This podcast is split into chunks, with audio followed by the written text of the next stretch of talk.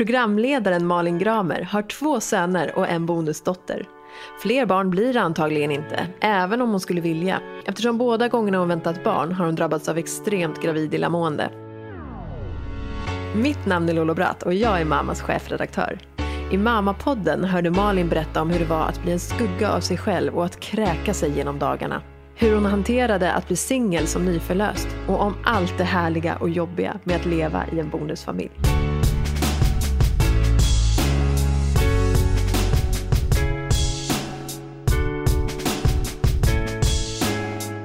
Ja, men jag har ju en, så här, en bonusfamilj, väldigt modernt. Och i den så är det då jag, min sambo Karl och eh, min stora son som är nio, hans dotter som är sju och så vår lilla plutt son som är ett och ett halvt. Jag skulle ju ljuga om jag satt och sa att det är, har inte varit några problem. Det är så enkelt att få ihop och kärleken övervinner allt. Eh, och det gör det ju säkert. Men det är ett pussel. Jag tycker att varje vecka som vi har alla barn, det är ju bara planering. Det är otroligt mycket planering, det är pusslande för att få ihop var är eh, min sambo vid den här tidpunkten för då kommer jag behöva åka på fotbollsträning med min stora son. Vem tar hand om lilla? Hur kommer Emma hem? Så att för att få ihop allting så krävs otroligt mycket planering. Vilket min sambo inte är jättebra på. Och eh, ja, och sen så mycket dra sig i håret och svett skulle jag vilja säga. Den veckan när vi har barnen, det är ju ingen i den här barnaskaran som är speciellt lugn. Nej men det är ju som att man har liksom matat tre Duracellkaniner med tjack eller någonting. Det är liksom som att kolla på Snurre Sprätt på tv när han springer och blir eld i golvet för att det, vroom, vroom, vroom. det går fort, så kan man säga.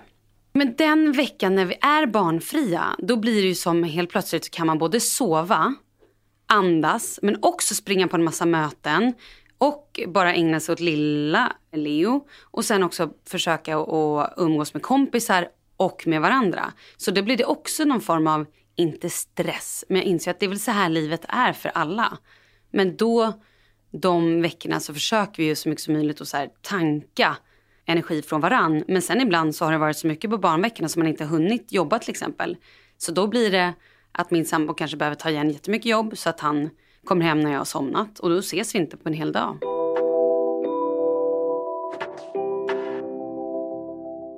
Min första graviditet, nu var jag med Charlie, det är ju tio år sedan. Det var ju första barnet, det var så otroligt mycket, det var ju så stort. Hela livet skulle ju förändras. Och eh, jag mår ju alltid illa under mina graviditeter.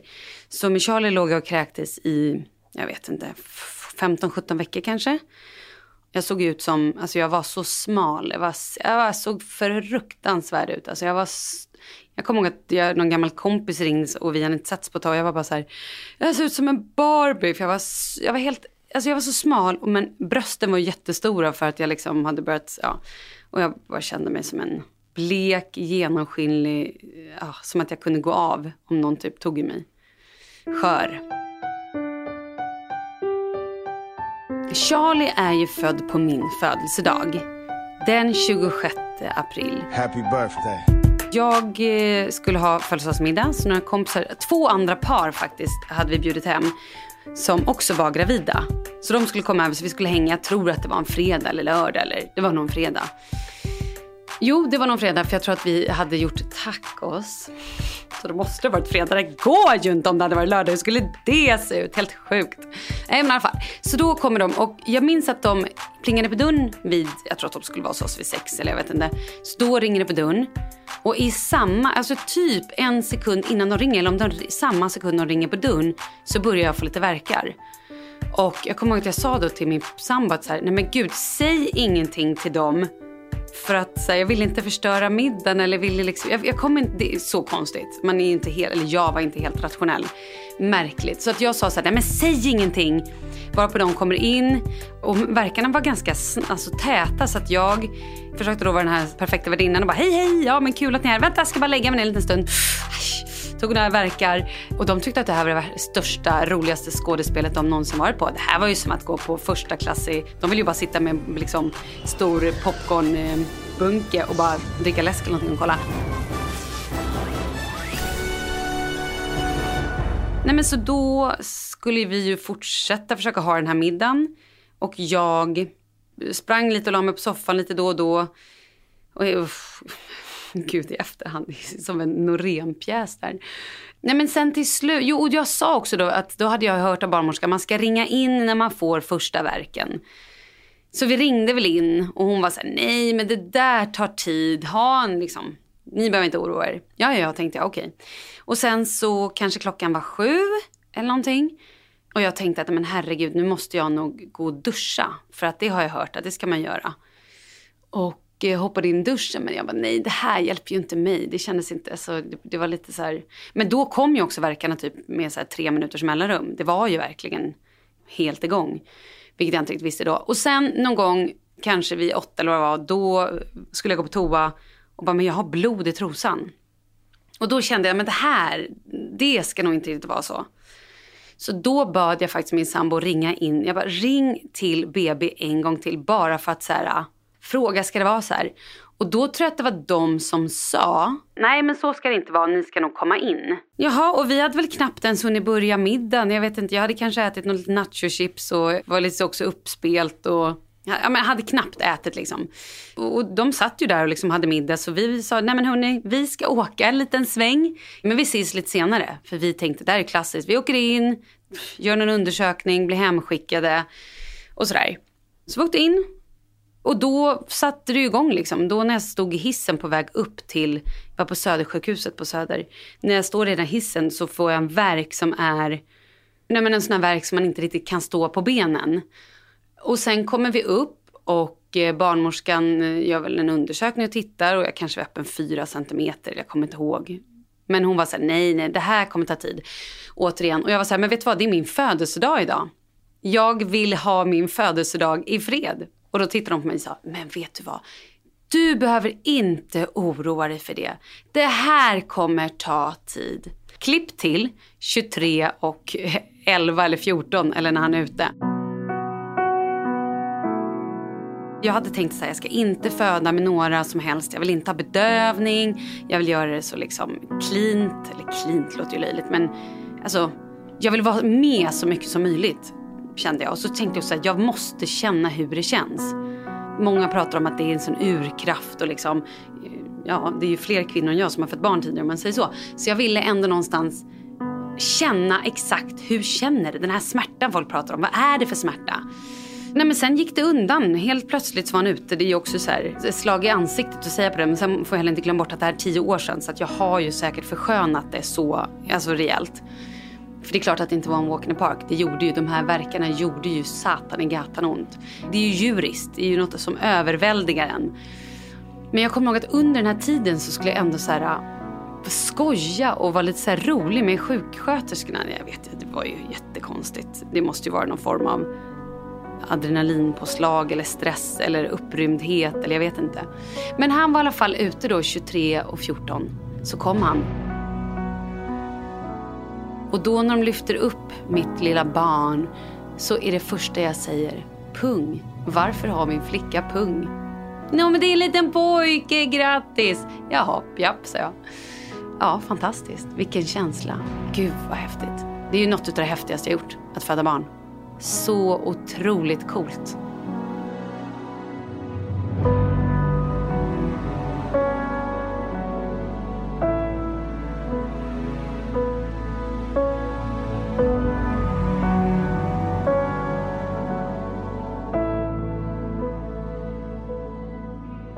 Absolut den bästa födelsedagspresenten.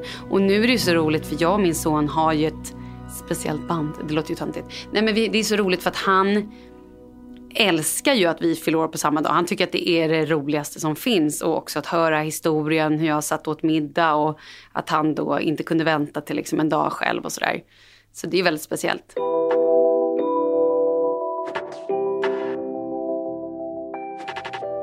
Jag tror att det är olika för alla personer hur man uppfattar att få barn. Men för mig var det som det mest självklara saken någonsin.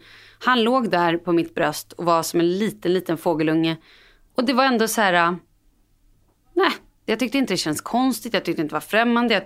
Det var som att han alltid hade varit där liksom. Den saknade pusselbiten kanske, eller hur man ska säga. Sen fick jag, blev nerkörd till stället där man skulle sova över natten. Och då fick jag ligga i en liten säng och de tyckte att han var så liten så att han skulle liksom ligga i min armhåla för att få värme. Och jag var ju så hungrig. Jag hade ju knappt, jag hade ju inte ätit någon middag och sen ett maraton på det, föda barn alltså. Och eh, sen får man de här små smörgåsarna precis när barnet är ute och det är ju toppen. Men jag menar, det är som att liksom spotta en törstig elefant i ansiktet. Ungefär så kände det. Så jag hade i alla fall packat i min BB-väska. Visst, jag hade en banan där och någonting mer. Så jag ligger då mitt i natten i det här rummet med den här lilla bebisen i min armhåla. Jag vågade inte röra mig så jag kunde inte sova på hela natten. För jag var ju livrädd för att skada honom eller så här, att han skulle vakna eller någonting. Och min sambo ligger och sover på en säng två meter ifrån mig. Och snarkar och sover så djupt. Och jag ligger där och vill få den här väskan med banan som står vid hans fotända. Och den där bananen var som den heliga graal. Jag bara, hur ska jag få tag på den? Satan vad jag var hungrig när vi skulle äta frukost dagen efter.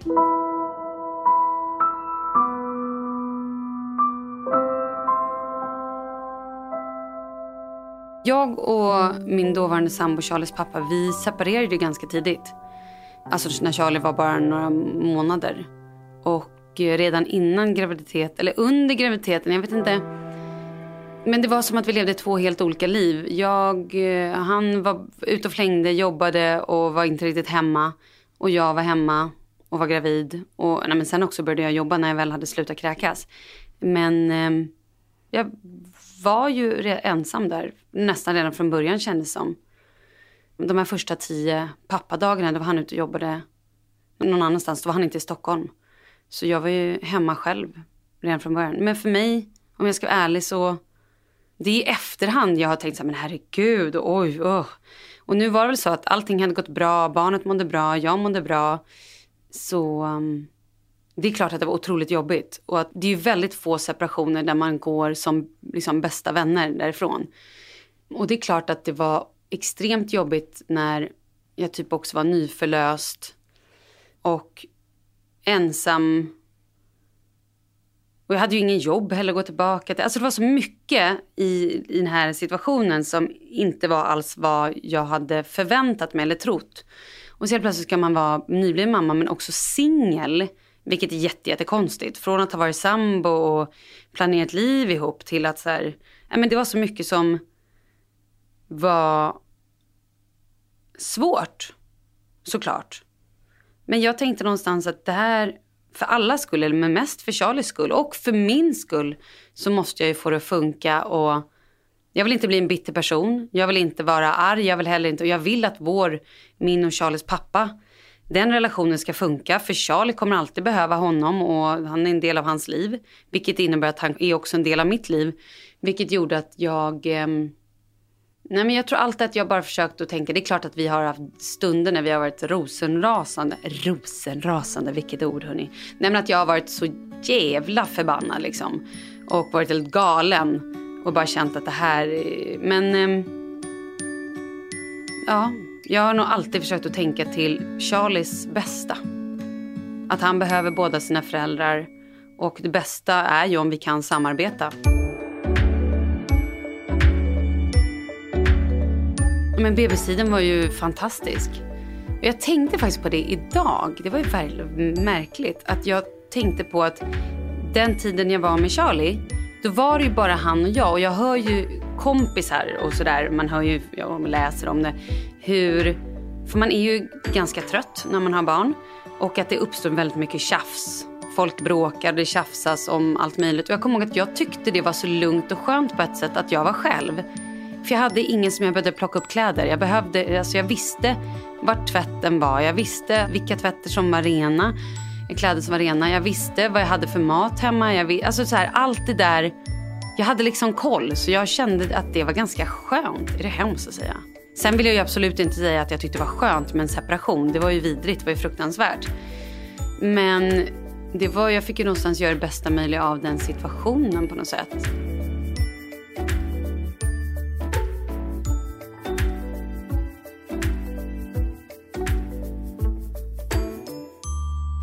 Sen var jag ju singel ett tag. Såklart. Det var ju svårt att gå ut och dejta liksom med en liten bebis.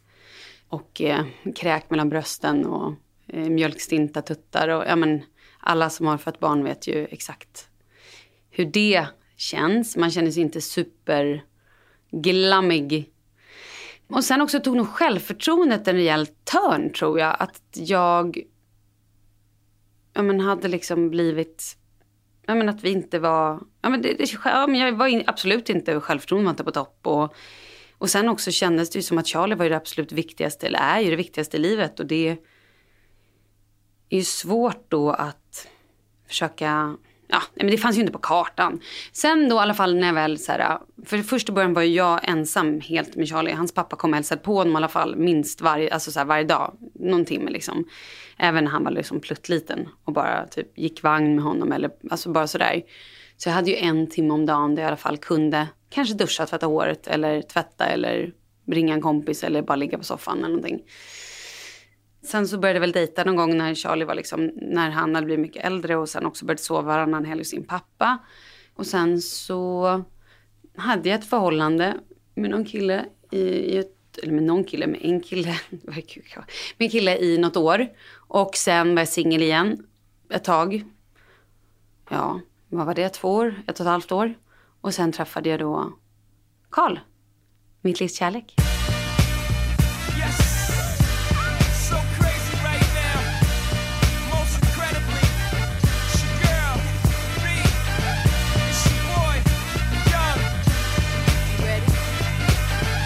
Det här var ju 2014 måste det ha varit. Herregud. Så var jag på en middag och eh, jag skulle egentligen inte gå på den här middagen.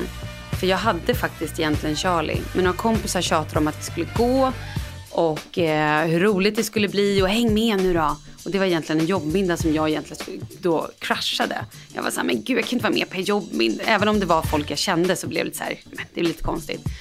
Men så sa en av de här killarna så bara, jo men kom igen nu, det blir skitkul. Jag tar med mina singelkompisar. Och jag då kollade om jag fick barnvakt till Charlie. Och det fick jag, eller vi bytte helg tror jag eller någonting. Och då sa jag jag såhär, ja ja men det blir kul, jag hänger på. Och sen gick vi på den här middagen och hade alltså time of our lives.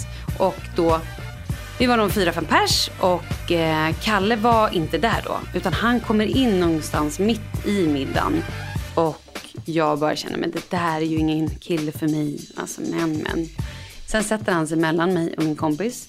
Och eh, är bara så sjukt trevlig och härlig och rolig och bara snabb. Och sen började vi prata om hur det var att vara liksom varannan vecka förälder. Och hela det där. Och sen föll jag för honom.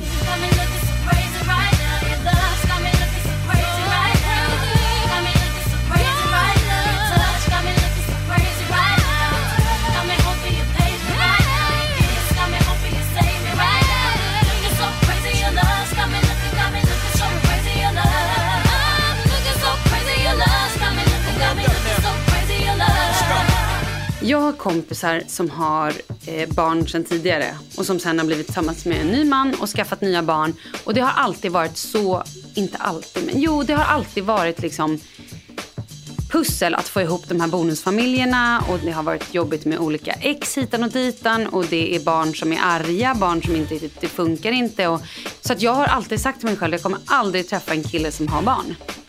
Det är bättre att jag träffar någon som liksom är ja, men helt ensam så kan man starta någonting nytt eller så slipper man hela det där jobbiga på den vänster. Men sen så satt han ju där och var pappa och fantastisk och jag blev kär och då var det som det var. Det fanns ju ingen, inte ens en sekund i mig som tvekade över att han hade barn. Och sen visade det sig att det var ju superhärligt. Jag är ju bonusmamma men jag har nog aldrig egentligen tänkt på när jag blev det. För jag har nog aldrig gått in som rollen att hej jag ska bli din mamma utan från början så var jag ju bara pappas kompis eller pappas tjej eller vad det var från första början. Och sen har det ju bara blivit en naturlig del att jag då har varit Charlies mamma och att Charlie och Emma har blivit superbästisar och sen blev de syskon.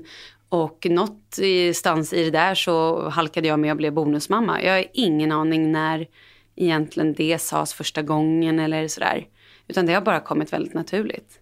Jag tror att det är så roligt för Emma brukar säga, ibland så kan hon vara så här, ja men du är ju min syster. Eller så, du är min, så att det, för Emma är jag nog mer som, hon säger ju bonusmamma men jag tror mer att jag är som den här roliga eller glad eller här, liksom att vi, vi är mer kompisar tror jag egentligen. Men sen är jag ju såklart också en vuxen person som tröstar när hon gör illa sig och kan läsa saga och liksom natta och göra sådana grejer. Och jag tycker att det är väldigt härligt. Jag ger ju ingen skillnad på dem egentligen. Det är ju våra barn. Alltså jag brukar oftast inte säga ens att det är min bonusdotter. Jag säger att det är, vi har tre barn liksom. Eller jag har tre barn. Jag har ju alltid velat ha många barn. Jag är uppvuxen med min mamma, ensam. Och jag har varit så avundsjuk på folk med syskon hela min uppväxt. Det enda jag velat ha är en syster eller en bror. Ja, så, här. så jag har ju velat ha barn egentligen, en stor familj, alltid. Sen då träffade jag då Karl och han var ju inte alls speciellt förtjust i att skaffa till barn. Så det tog ett tag innan... Dels tror jag det tog ett tag innan vi började prata om ytterligare ett barn. Och sen innan han faktiskt så här, ja men det är klart att vi ska ha ett barn till. Ja, men det tog nog ett tag. Tog ett tag, herregud vi har bara varit tillsammans i runt fyra år. Men för mig, jag vill ju att saker ska gå så här. Vi är ju varandras motsats. Jag är ju haren och han är sköldpaddan. Så um, det är samma sak med allting. Jag vill flytta in med en gång. Han är lite mer sansad och kanske den mer normala inom situationstecken i förhållandet. Och um, ja, nej, men sen i alla fall så när vi väl bestämde oss för att vi skulle skaffa Leo, då gick det ganska snabbt. Och det blev ju hur fantastiskt som helst. När jag blev gravid med Leo så kände jag det att nu, nu jag visste ju lite grann vad jag hade förväntat mig. Jag tänkte så här, jag kommer ju bara kräkas. Och eh, han är ju född i mars, så på sommaren i juli var vi på... Eh, vi var på en kryssning, jag och Karl. Vi var på en medelhavskryssning, det var bara han och jag. Och eh, sista dagen så gick vi av i Rom och bodde på ett hotell. Och morgonen jag vaknar på det hotellet så springer jag ut och kräks. Och jag bara nej, nej, nej, nej, nej. Och det här var alltså vecka sex eller vecka fem, det var ganska tidigt. Och då bara kände nej, nu börjar det. Och mycket riktigt, som en knapptryck, eller hur man ska säga, så var det liksom, då var det full gång. Och sen kräktes jag. Och kräktes och kräktes och kräktes. Och det fanns liksom ingen hejd. Jag kunde stå och prata i telefon. I vanliga Alltså är man illamående eller man är, håller på att bli magsjuk eller sådär. Då brukar man känna att det vattnas i mun. Det drar lite liksom här bak. Och sen så vet man att okay, nu kommer jag kräkas. Här fanns det inga förvarningar. Det var, jag kunde stå och prata i telefon och jag bara kräktes rakt ut. Jag vet inte hur många gånger det hände. Någon gång, jag, alltså det var som att jag inte hade kontroll över min kropp överhuvudtaget. Det bara flög. Det flög kräk överallt.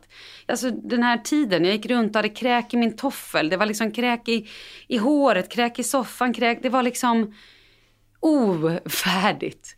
Men det är ju det är skitsamma, det bryr man sig inte om. Men det jobbiga är ju att jag, jag orkade inte. Jag orkade inte vara med min familj, jag orkade inte vara med barnen, jag orkade inte laga mat, orkade inte följa med på fotbollsträning. Och jag orkade ingenting, jag orkade inte ens prata.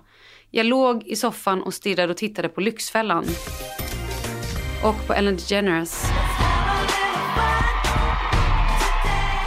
Och sen så låg jag bara och väntade tills nästa tv-program som jag gillade. Jag hade liksom i tv-tablån, en riktig pappers-tv-tablå.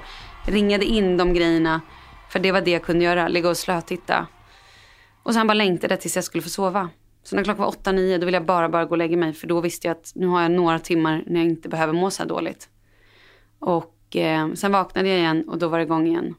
Jag kunde inte dricka vatten, jag kunde inte äta, alltså jag kunde inte göra någonting. Och jag kommer ihåg att jag låg hemma hos mamma någon helg eller någon vecka eller vad det var. Jag tror Karl var ute och reste och jag låg i hennes soffa och hon var så här. Ja, och så vill min moster ville komma och hej, säga hej. Och jag kommer ihåg att jag var, nej men jag, jag orkar inte. Jag vill inte, jag kan inte prata, jag kan inte, vet jag orkar inte ens. Det var nästan så att man bara känner att man tynar bort och känner att det, ingenting spelar längre så stor roll för att jag, jag finns inte längre ändå. Så känner man sig, eller så känner jag mig som jag var helt, ja men jag var inte där liksom, jag var inte längre, jag hade checkat ut, typ så. Och sen var vi på semester i Skåne, var nog augusti. Och jag bara kräktes, kräktes, kräktes. Det gick inte att göra någonting. Jag, jag så kunde inte. Jag låg in, jag bodde på badrumsgolvet. Och barnen, jag märkte att de var, och vi sa inte heller någonting till barnen. Och det var så här, för det ska man inte göra innan vecka 12. men det är så dumt. Och nu i efterhand ångrar jag det supermycket. För Charlie var ju jätteorolig och han förstod inte vad som hände. Och jag tror nog att han tog det mycket, mycket hårdare än vad jag förstod. Även om vi bara, nej men jag är bara lite sjuk, jag mår inte riktigt bra. Så är det klart att han tror att så här, att det var något superallvarligt. Och det förstår jag ju i efterhand. Och det kan jag må väldigt dåligt över när jag tänker på. Men då i alla fall skulle vi bila hem. Och jag bara kände att det går inte. Så jag blev skjutsad, jag blev inbaxad på ett, ett flygplan. Flög timme hem till Stockholm. Jag minns inte ens hur jag kom in till lägenheten. Och väl hemma i lägenheten så bara fortsatte det kracka, Och till slut så, jag tror att min, en av mina kompisar ringde mig, eller om jag ringde henne. Hon var bara så här, vet du vad, nu åker vi in. Nu kör jag dig till Danderyd. Och hon hämtade mig och vi åkte in. Och jag låg bara som någon så här liten trasa i väntrummet. Jag orkade inte ens sitta upp. Så det kom någon sköterska och bara, oj, hur, vad händer här liksom? De såg ju på en gång att jag inte var, var bra. Så då körde de in mig in i ett rum. Och så fick jag dropp och så gjorde de det här äh, ultraljudet. Jag att titta att det verkligen var ett barn och inte att det var något som hade gått för snett. Liksom, och, sådär. och då kommer jag ihåg att jag fick se första liksom, ultraljuds... För det ser man ju inte annars. För då går man ju inte på en ultraljuds innan vecka 17 eller 20 eller vad det är. Och då såg jag en liten, liten prick och att det var ett litet hjärta som var tick, tick, tick, tick. Och det var ju säkert jättekult. Men jag, jag var så trött. Jag var så trött, jag var så slut så att jag... Jag, orkar, jag tror att jag var så liksom. Men det var, jag kommer också ihåg den känslan när jag kom in där. Att jag trodde att jag bara låg och grät för att det var så... Eller om jag ens orkade gråta. Jag kommer inte ihåg. Men du vet, det var så här... Det kändes som att men någon form av så här, en, en, nu slipper jag, eller jag, en räddning. Det går jättekonstigt men, nej men som någon form av räddning liksom. Först får man en massa dropp och så får man inte äta på 40 timmar, 24 timmar eller vad det nu är för att magen ska lugna ner sig. Jag kunde inte ens ta en sipp vatten utan att jag liksom kaskadkräktes. Och sen till slut då så fick man prova med någon så här superlite vätskeersättning eller vad det var och så små. Och sen till slut kom jag ihåg att jag fick någon liten skorpa och te och sen sista dagen tror jag fick en Piggelin. Och det var så här, wow. Det var så stort då liksom att det gick. Men sen så fortsatte jag kräkas lika mycket. Så att jag fick åka in en vända till sen och liksom få dropp. Usch, vidrigt. Alltså det är, jag har ju också förträngt lite av det här känner jag nu.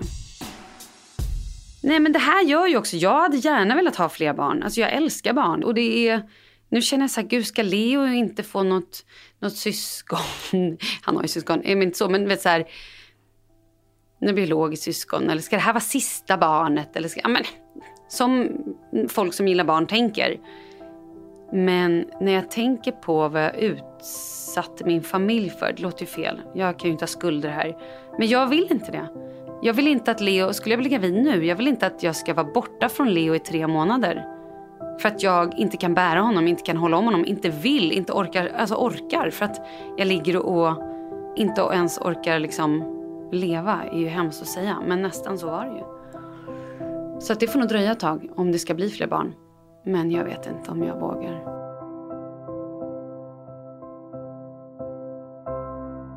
Fireball. Nej men alltså under de här graviditeterna, det enda jag velat ha, nu var det ju Fireball. Jag längtade så mycket efter Fireball. Och med Charlie då ville jag ju bara ha champagne och chèvre. Men nu var det liksom Fireball. Fireball. Det enda jag käkade var typ våfflor med grädde och sylt, gärna varje dag hela tiden. Och sen så, så, här, så fort man var på någon middag eller någon fest så bad jag folk bara, kan ni inte bara ta in lite fireball? Så jag fick sitta och lukta på det. Gud. Och någon gång så bad jag till och med om bara, har ni någon fireball utan alkohol? De bara, nej, det har vi ju inte. Mm.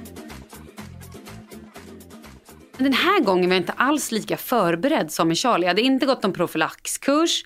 Jag jobbade in till liksom, jag satt i morgonradio på fredagen jag tror att någon slempropp gick i direktsändning och lördagen föddes Leo. Och då hade jag någon infektion. Vad hade jag för infektion? Jag hade någon infektion i kroppen.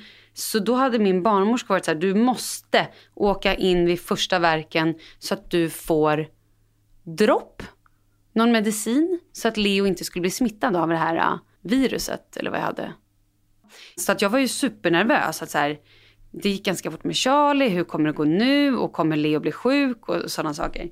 Men så jag vaknade i alla fall då på lördag ganska tidig morgon. Och bara såhär, men gud nu har jag en liten, liten verk. Men det här är ju verkligen ingenting. Det här kommer nog ta 24 timmar innan.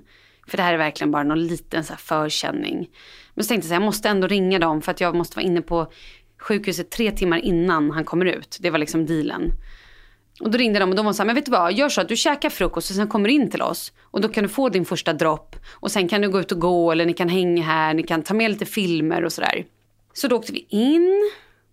Och ehm, ja, men han var ute vid två så att det gick ju också ganska fort.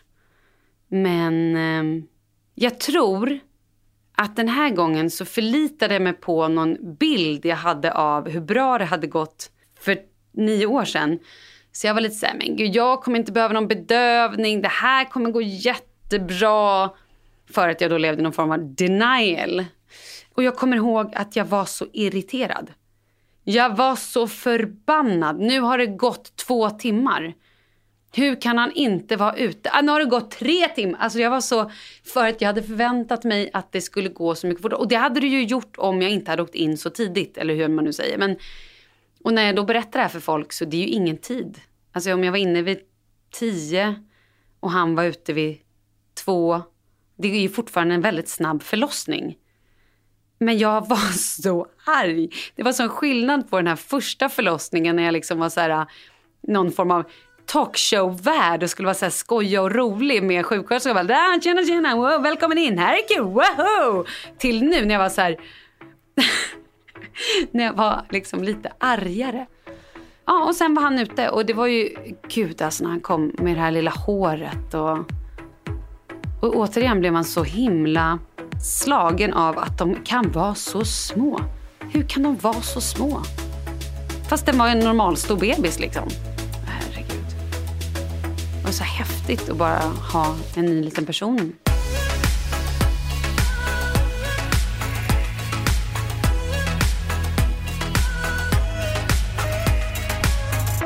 Alltså ibland så känns det som att jag tror att båda våra barn, alltså både Emma och Charlie var nog extremt nöjda med hur det faktiskt var. Att vi var en familj, vi var liksom att de kunde ju ha oss när de ville. Jag hade tid att läsa saga för Charlie jättelänge. Eller läsa saga för dem båda två. Eller Karl läste för dem båda. Alltså så här, nu är det ju alltid någon som måste. Åh nej, Leo vaknar. Åh nej, nu måste jag byta blöja. Åh nej, nu skriker han. Åh nej. Alltså, så att jag tror att de det är klart att det här har fört oss samman till liksom one big happy family. Men jag tror också ibland att de känner lite så här äh, att eh, det är någon ytterligare person som har kommit in och tagit lite den tiden de har med sina föräldrar. Såklart. Och speciellt när det är ett litet barn. Och han har också haft, vi har haft mycket problem med sömn och sådär. Men de älskar honom. Gud, de tycker att han är världens bästa liksom. Så nu har jag min stora familj. Det är fantastiskt. Det är väldigt, väldigt mysigt.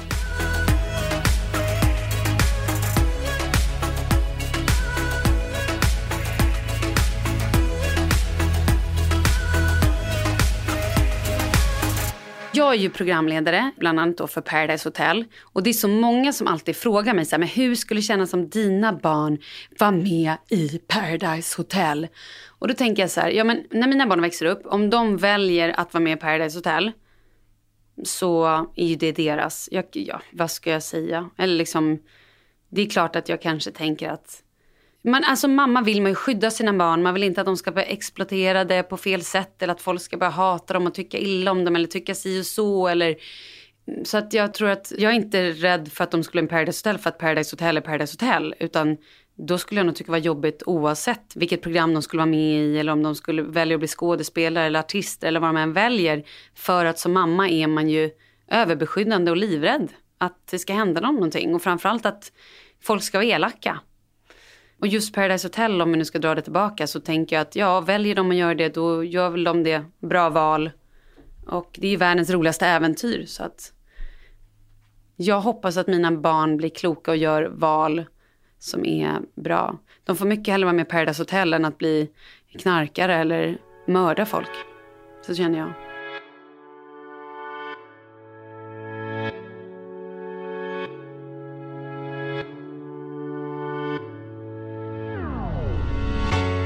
Det är så roligt för jag tycker att bara idag nu så har Charlie åkt buss hem själv för första gången från skolan. Och eh, för mig är det super, super stort. Verkligen. Och det är så roligt när man ser alla deras steg, liksom, hur de lär sig saker. Emma, bara för några veckor, hon har precis börjat ettan och bara för några veckor sedan så kunde hon knappt ens en bokstav. Nu kan hon typ nästan läsa. Och det är så otroligt häftigt. att se hur de växer och eh, vad mycket som händer på så kort tid. Och nu Leo börjar prata och säger så roliga saker och gör så roliga grejer. Ja, men det är jättekul att ha barn, ja men herregud. Alltså, de säger och gör ju otroligt mycket roliga grejer.